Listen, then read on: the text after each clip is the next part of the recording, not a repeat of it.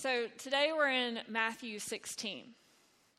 And right before today's passage, Jesus had asked his disciples, Who do the people say that I am? And they threw out John the Baptist, Elijah, one of the prophets.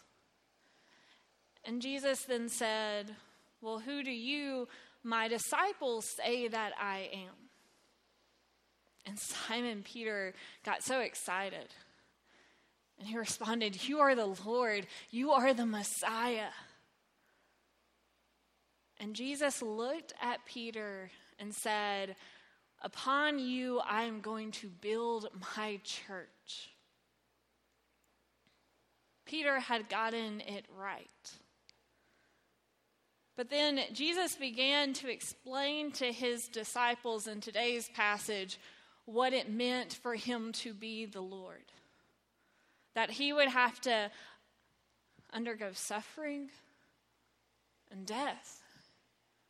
It didn't make sense to them because the Jewish people had been waiting generations for the Lord to come.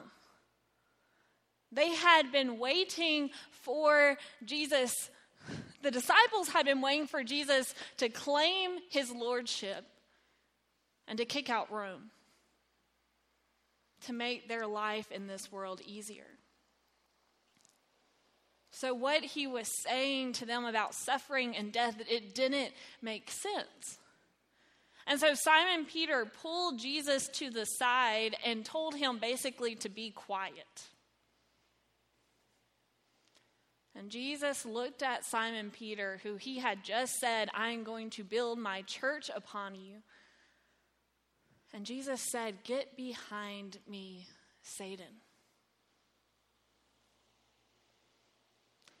The more I reflected on today's passage, the more I kept asking myself the question of whether or not we know what it means to say that Jesus is Lord. Simon Peter was fine proclaiming Jesus as Lord as long as it fit his plans and his desires.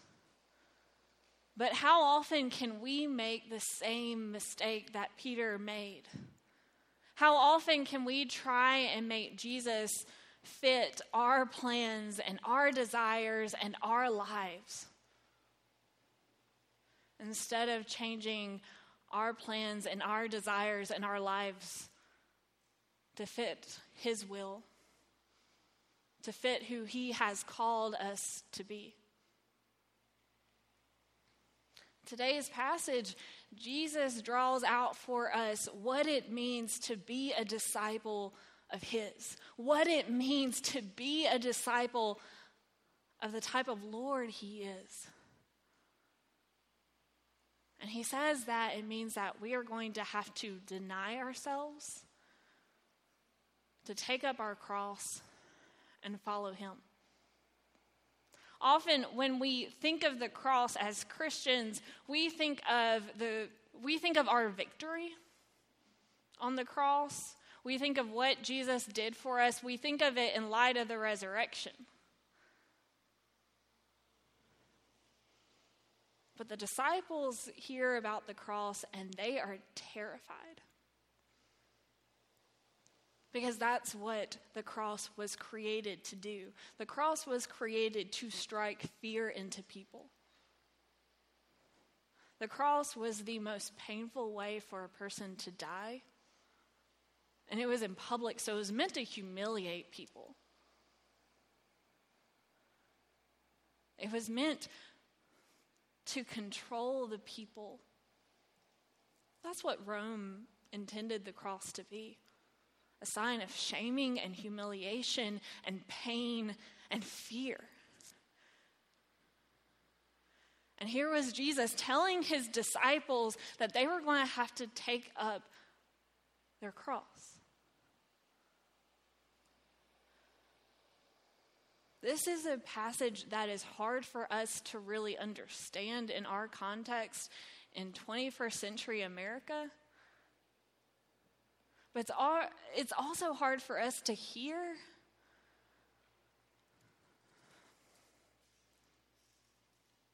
because it's not easy to hear what Jesus is saying it means to be his disciple, what it means to actually say that he is Lord, and what that expects of us.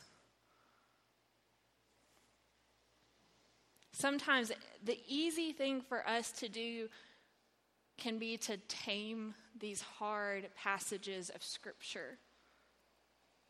Just as Simon Peter wanted to fit Jesus into his plans and his desires and his life, we can try and tame these passages of Scripture that make us uncomfortable by making them fit in some type of way so that we don't have to be uncomfortable.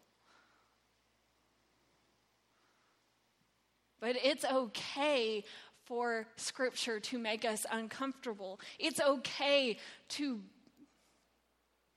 be a little afraid and intimidated by what Jesus is saying is expected of us when we proclaim Him to be Lord, when we say we are going to follow Him.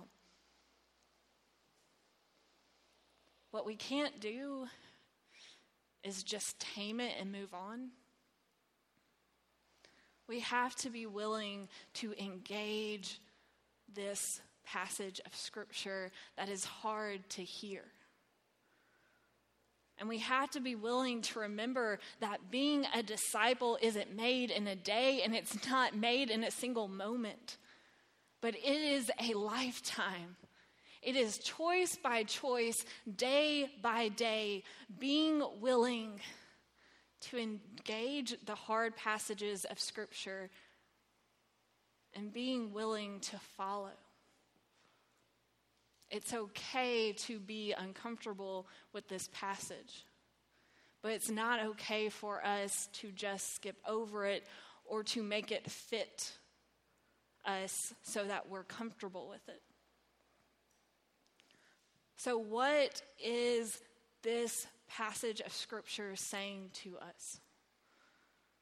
The first is saying that we are called as disciples to deny ourselves, to say no to something that we want to say yes to.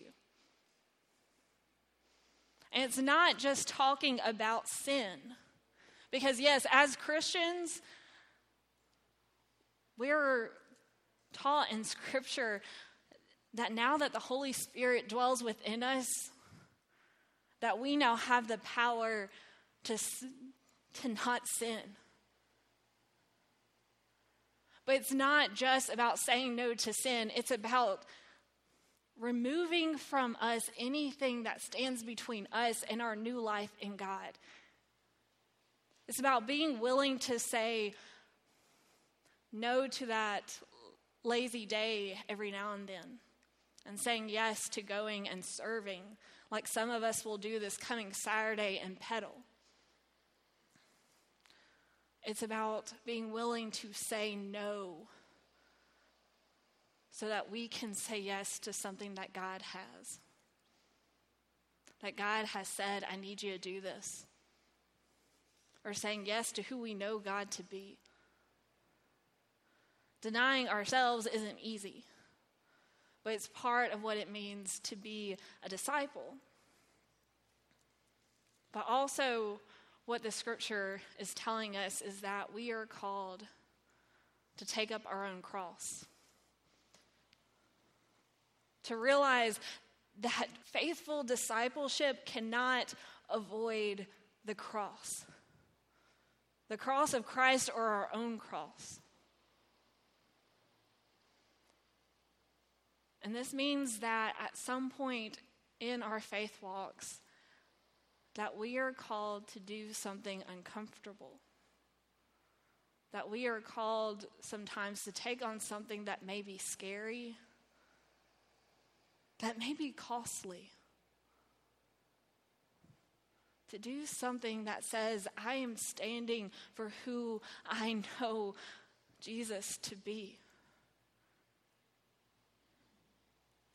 Even if it means I may lose something.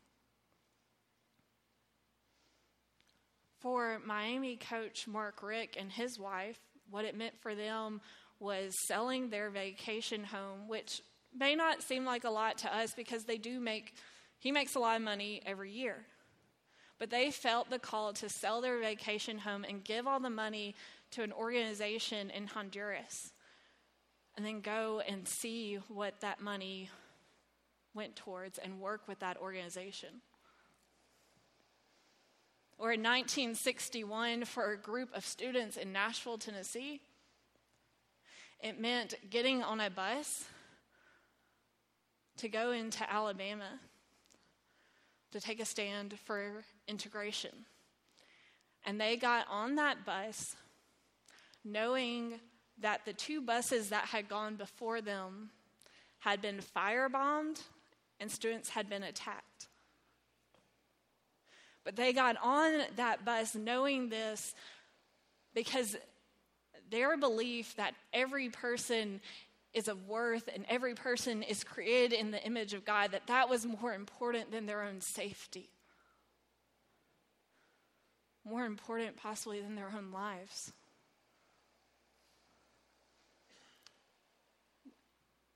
To follow Jesus, to say that Jesus is Lord, is not always easy.